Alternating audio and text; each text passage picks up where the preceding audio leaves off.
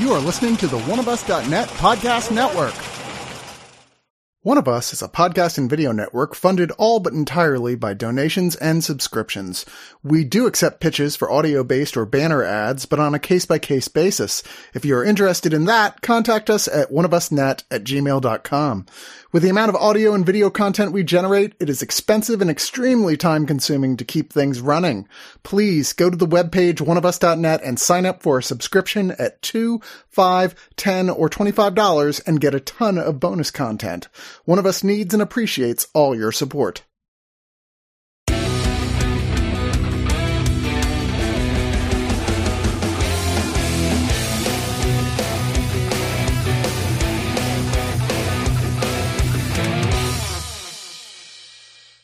Hello, this is Bradley Martin coming at you with the Screener Squad. And today we'll be talking a show that's all about the ladies. The First Ladies of the United States, starring Viola Davis, Michelle Pfeiffer, Gillian Anderson, several other incredibly talented actresses and actors. Dakota Fanning even makes an appearance. A Showtime original in Canada that would be on Crave, about several First Ladies throughout the decades of American history.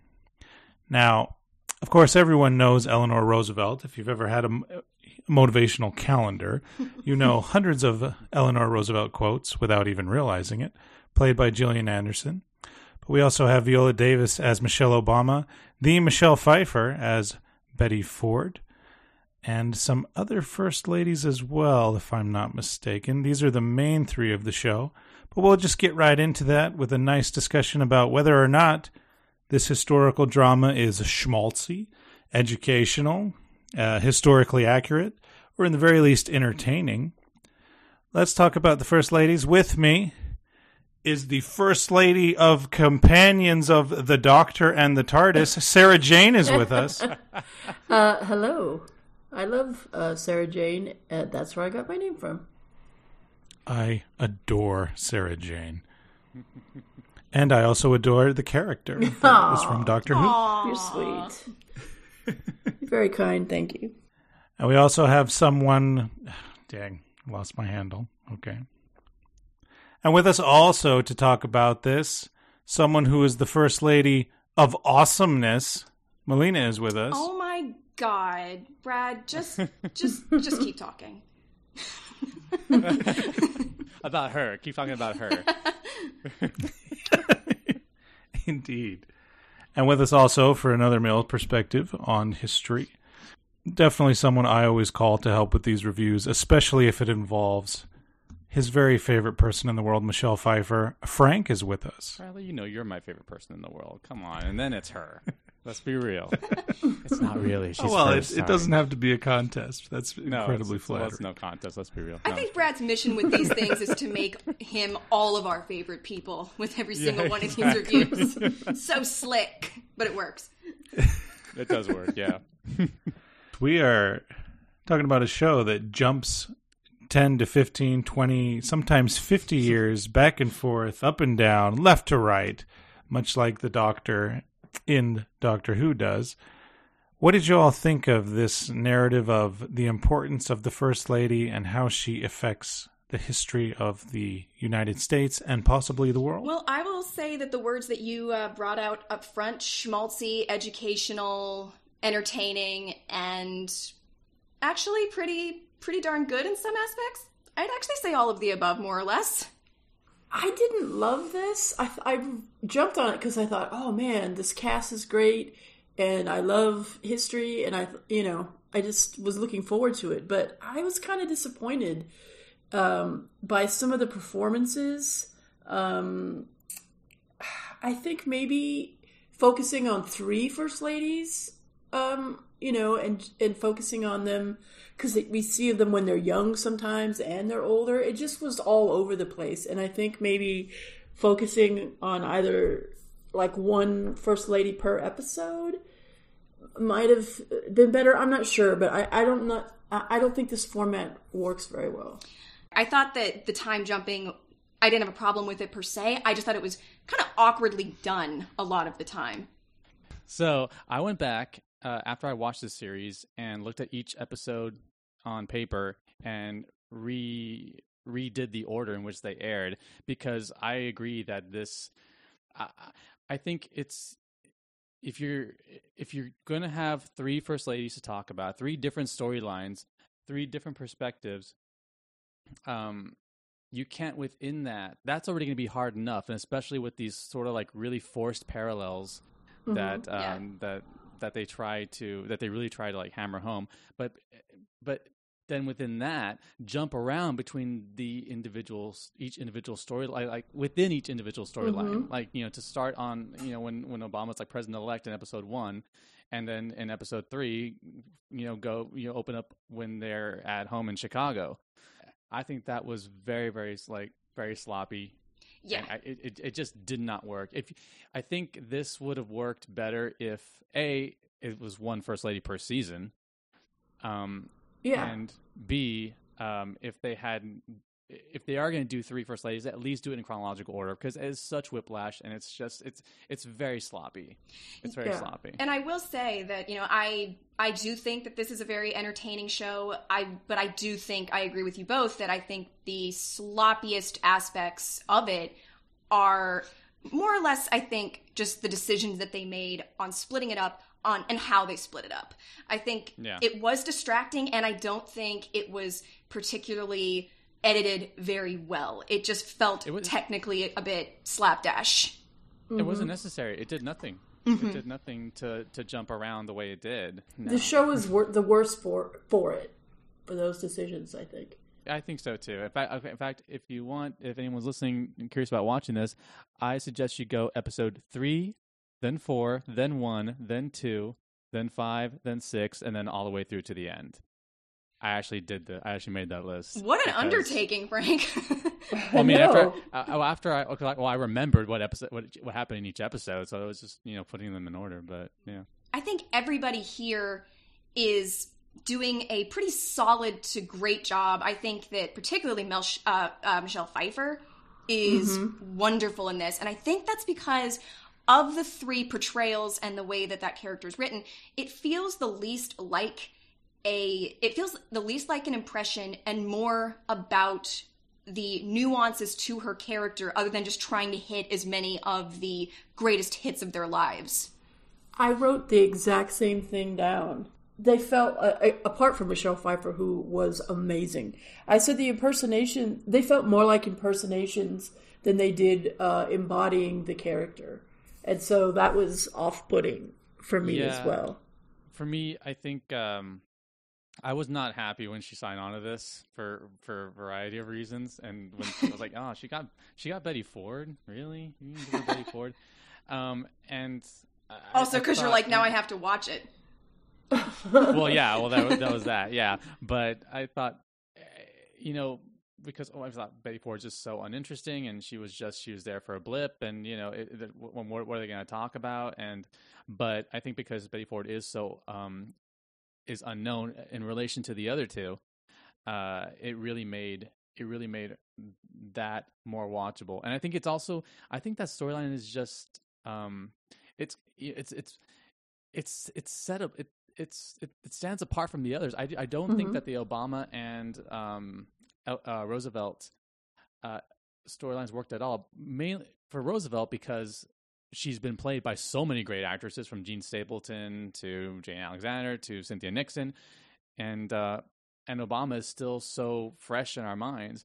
And all you're seeing is Viola Davis doing those damn lips. Yeah, that was distracting. Over and over again, it was so distracting. And I think they both feel like very cable TV ish, and you know, I think the Ford sequences are just stand out. They do not belong here. I mean, they're almost like a focus feature movie. They're lit better, they're scored better, they're exactly. written much better, acted she much seems better. Like a real person. Yeah, and like you said, Frank, because the Ford administration was such a blip in time, they focused less on getting every single one of these little historical accuracies, if not correct, then at least mentioned or alluded to, and actually made it more of a character study. It's far more of a character study than the other two are. But I will say, I think it's also, I think it's also in terms of marriages, the Ford's marriage is portrayed as an actual marriage. It's the one that really feels it has the most intimacy to it. And I really didn't feel that until the end of the breast cancer episode, when they have that moment at the very end, which, you know, brought me to tears. Oh yeah. I was right there with you. Sure. Yeah. Yeah. And can I shout out Dakota Fanning? She was remarkable. So, yeah, their scenes together were really great, especially, I think, in this last episode where she was just trying to get her to go to rehab. I mean, that stuff was really touching, and she was really great. Because this does definitely delve very deeply into her substance abuse issues, which... When I said that this was educational, it's because I didn't know about this to the extent that apparently she had that problem. I gotta say, I really love the way that was handled, because I love that the alcohol is always around. It's never really honed in on. It's just a presence that's on the side, and the scene is always about something else until, you know, when she gives that speech when they're all watching from the White House, and one of her sons says she's not feeling well, and she's clearly inebriated. And it's there, and you can even tell about the camera's like close up on her face, like, you know, we can't avoid that subject any longer. They can't avoid it any longer, you know, or at the very least, her daughter can't avoid that any longer. And it's such a great way to end that episode. But I think, like, we go back to the format of this, like that would have been. It's almost like we're as good as that storyline is. We're doing it. It's done a disservice by being crammed against these other two. Like in one episode, we have the Nixon pardon and her breast cancer, and both were pretty big highlights of her time as First Lady, and each could have made its own episode. And to see them like sort of squished into one alongside whatever's happening in the Obama and Roosevelt storylines is just like. It's exhausting. Yeah, and I want to talk about the Obama administration episodes in particular. We've mentioned Viola Davis, and the internet has certainly mentioned this ad nauseum. Yeah. Her choice to really play up the pursing of the lips aspect of Michelle Obama's, I guess you could call them idiosyncrasies. I don't really know, but I also her voice as well. Yeah, but I think that it wasn't just. The fact that I thought she was playing that up too hard, as much of a great actress as I think Viola Davis is, I don't know if I think she was right for this role.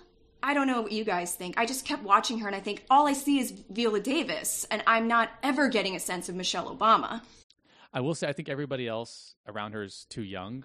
I don't think she's too old to play Michelle Obama. I think everybody else that they cast around her is way too... Her mother does not look like her mother. O.T. Fagbenle as Barack Obama, who's doing a really good Barack Obama, and he's my God, he's so gorgeous. Look at those eyes. He is a cutie. I don't think he was doing like the Obama vernacular as well. Well, I mean, it's kind of hard to get past that. It's very much it's exactly how he speaks. Well, Aaron Eckhart wasn't very much like Gerald Ford, though, and that still worked. I thought he was channeling some Ford in there, but I think with Viola Davis, because Michelle Obama is such a figure in this. And, yes, she is. Absolutely, she is. But I think it would have just been easier if in the realm of this series, Michelle Obama looks like Viola Davis, looks and sounds like Viola Davis, rather than the other way around. Yeah, sure. For me, you can't do a Michelle Obama anything until 2050. When people forget that she's an icon and you get starstruck by her just walking, you know, like, oh my God, is that Michelle Obama? That could be it. That's how I felt. And that's how I also feel about Viola Davis. Yeah. So it was really, as you, all three of you pointed out, putting her as almost a deity instead of a real person for me in the show. Because I was double starstruck, like, Viola Davis playing Michelle Obama. Oh my God, that's too much. My brain can't handle it. I guess that could be considered a personal issue, but that's how I felt about that. But with Betty Ford and Michelle Pfeiffer, I'm like, what is her Academy Award-winning movie doing in this TV show? That's odd. Yeah, it feels like a Focus Features movie, and you know, I would watch every episode. I watched them all in one order and as one thing, and then I go back and just watch Michelle's scenes. Yeah, I just go back and watch like her scenes, and I watched that dancing with the cocktail shaker like over and over again. Now that's a gif, but Yeah, it does feel like its own thing, and I don't know why. I mean, I know why, but I just it's. I mean, this show has not gotten good reviews. It's not gotten good numbers, and its problems are all over the place. But I think that middle, and I know I'm biased because it's her, but I genuinely think that is the most interesting storyline, and I didn't expect it to be. Because I didn't think there was anything more to be said about Betty Ford. Mm-hmm. And it's so ironic because I think that most people who are listening to this are probably thinking, why are you barely talking about Eleanor Roosevelt? She's one of the most iconic first ladies of all time. And I'm like, well, I think that's because she is getting very good impressions, but impressions nonetheless done of her and those around her rather than performances, with the exception, I will say, of Kiefer Sutherland. I actually thought he did a really great job of disappearing into FDR. I really enjoyed him. He won me over, and I wasn't expecting him to. A Canadian playing a president? What madness! Well, O.T. Fagbenle is like British. Oh yeah. So. Oh, I didn't know that. Uh-huh. Wow, he did do a great job. Yeah, yeah, but I think the Roosevelt sequences. I mean, they just lay there. Laid there. Something I didn't know about history at all concerning the Roosevelts. I love the way Eleanor Roosevelt talks. Eleanor, so wonderful. But was Eleanor and Franklin, were they each other's beards? Is that what this sequence was suggesting? It's been speculated. He was for her. Which is fine. I didn't love that story. I thought, are you going to commit to this or no? And it kind of flip-flops throughout their entire lives on the subject. And I was just left confused and enjoyed the parts where Gillian Anderson would replicate big speeches that were important to the country that Eleanor Roosevelt actually gave. So I loved all that. But the hidden secrecy and the hatred, but also love they had for each other was very confusing. Like, I thought she was going to spit on his grave at the end. Oh, I really found it so touching. That moment at the end when she says, "I will miss you, Franklin," when he's lying dead on his bed.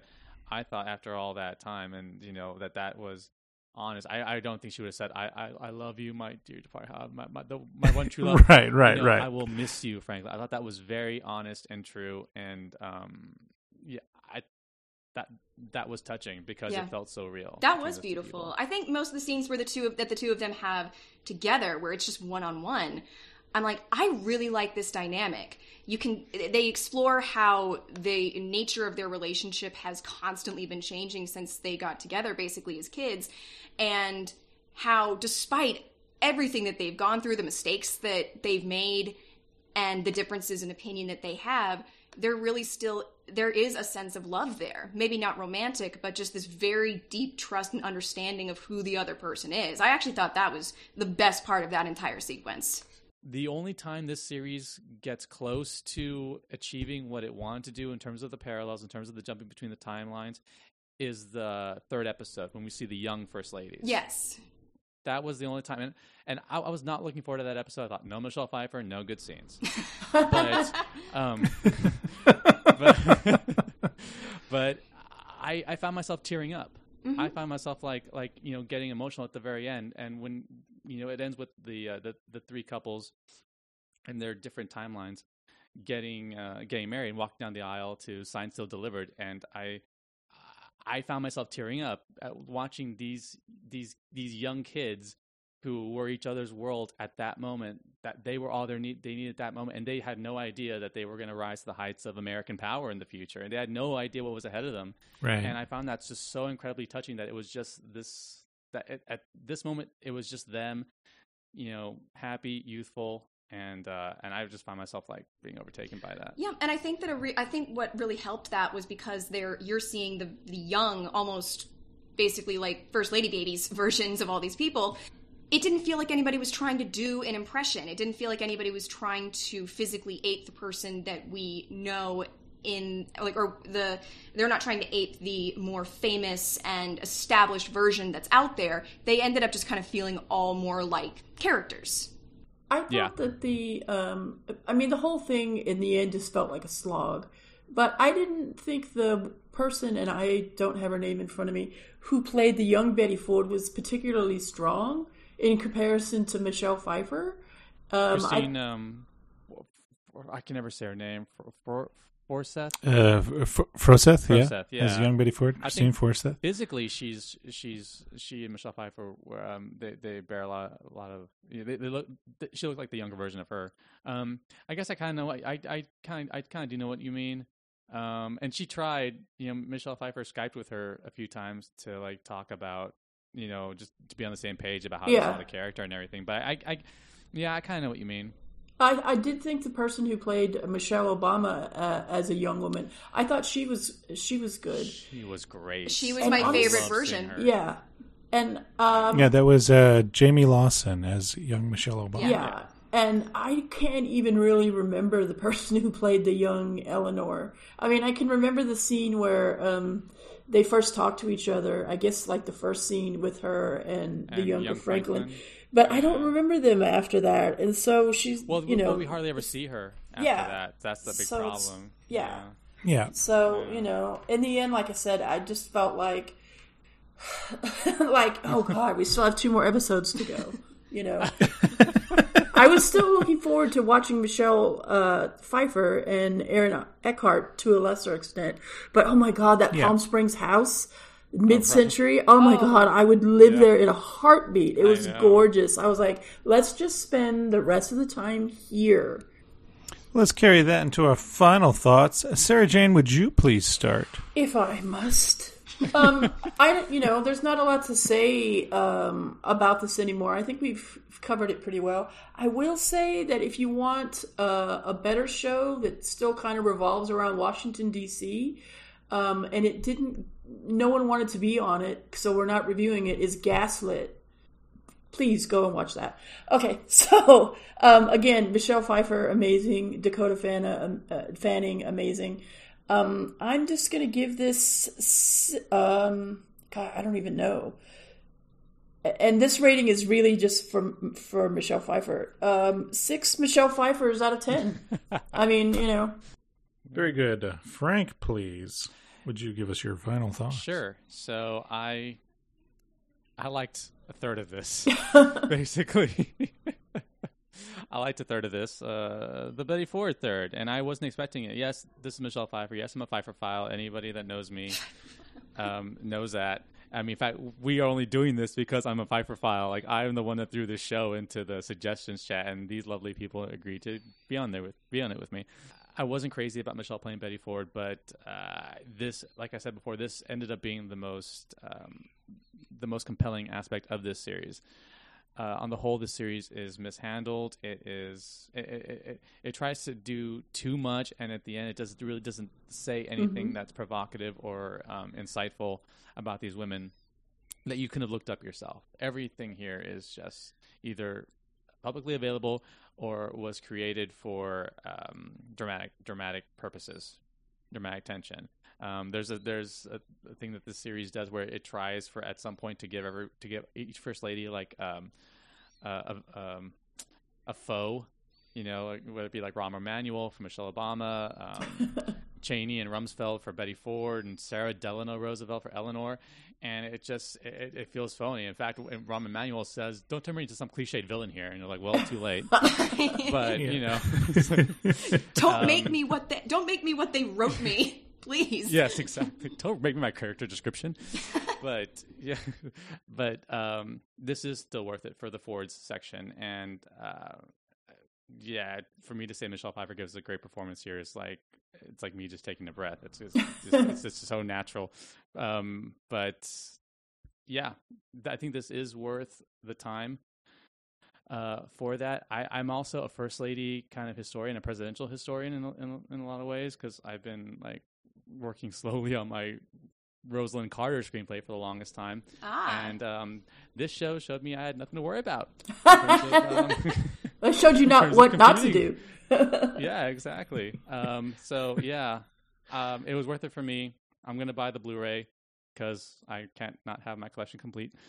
But other than that, I'm going to go ahead and give this, and this, again, is also only because of Michelle Pfeiffer, 8 out of 10 pet alligators named Pickles. Mm. Because who doesn't want a pet alligator, man? I mean, that seems like fun.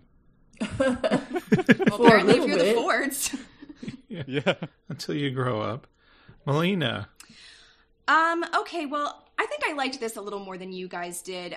I see all of the problems that are there. I think most of them are technical. I think that the interest and care that they put towards the various storylines, it's obvious that they put a lot more work into one than the others, and it's very noticeable, and it's upsetting because you're like, wow, if you had taken the same care with these other two, then I wouldn't have minded that this was a time jump story, or that it's split amongst 10 almost hour-long episodes. I would have been interested anyway, and I think that more or less I still was. Maybe it's just because I really am interested in, I'm very interested in current events. I'm very interested in political history. Certainly not a historian like Frank is, but it is something that's always been very interesting to me. I think that for the most part, the performances range from fine, I think, like the case of Viola Davis, to fantastic in the case of Kiefer Sutherland and Michelle Pfeiffer. And everything else, just from story to background characters, kind of falls in between. I was never flat out disinterested. I just found myself preferring one storyline and wishing to go back to that more than the others. I am going to give this 6.5 out of 10 shows that I want to see all about Edith Wilson, because come on, she was our first lady president. Aw, Edith Wilson. I want a Lou Hoover one, because Lou Hoover was actually a really, really cool first lady. She sounds like someone from Dr. Seuss. Lou Hoover. Yeah, Lou Hoover, Dr. Seuss. So for me, same. I loved Michelle Pfeiffer in this. My favorite sequences, which I'm pretty sure we're all unanimous on, was between Michelle Pfeiffer and Dakota Fanning, or Michelle Pfeiffer and Aaron Eckhart. They seemed like real people. Like, I think we need to get back as a humanity that the leaders in power are real human beings with real problems. Like Dakota treating Michelle like her mom first and not the first lady. Because so much of the show has these schmaltzy kind of, oh, that's cute, that's nice moments. And that intervention scene, I could see someone writing down, and then you say, I just want my mommy back.